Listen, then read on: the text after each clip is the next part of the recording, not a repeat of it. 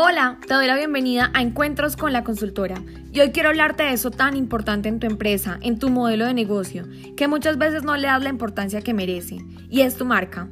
Muchas veces ves tu marca solamente desde el punto de vista del marketing, la miras como aquella que te va a posicionar, que va a hacer que tus clientes te reconozcan, pero se te olvida si en un futuro vas a poder perderla o incluso te van a demandar por usar esa marca fruto de tu esfuerzo y dedicación que le has puesto durante tanto tiempo. Mira esto, imagínate que llevas muchos años usando tu marca, le has pagado incluso a varios profesionales para que te posicionen en el mercado. Tus clientes te reconocen por tus colores, por tu logo, por tu nombre. Tus redes sociales están llenas de tu marca, pero mañana te llega un correo con una solicitud de que debes modificar tu marca, pues la empresa que te envía ese correo registró una marca que se parece mucho a la tuya. Te pones muy nervioso, ves como todo se derrumba en un segundo. Llamas a tu amigo abogado.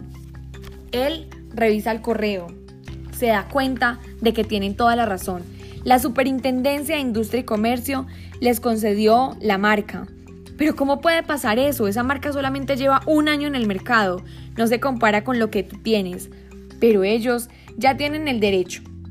Te sale mejor Cambiar todo antes de que te demanden por uso de marca. ¡Wow! No lo puedes creer. Reflexionas y después de un buen tiempo tomas la decisión de crear una nueva marca. Pero esta vez quieres hacerlo bien desde el comienzo. ¿Te imaginas en esa posición? Espero que no. Nos vemos en una próxima oportunidad.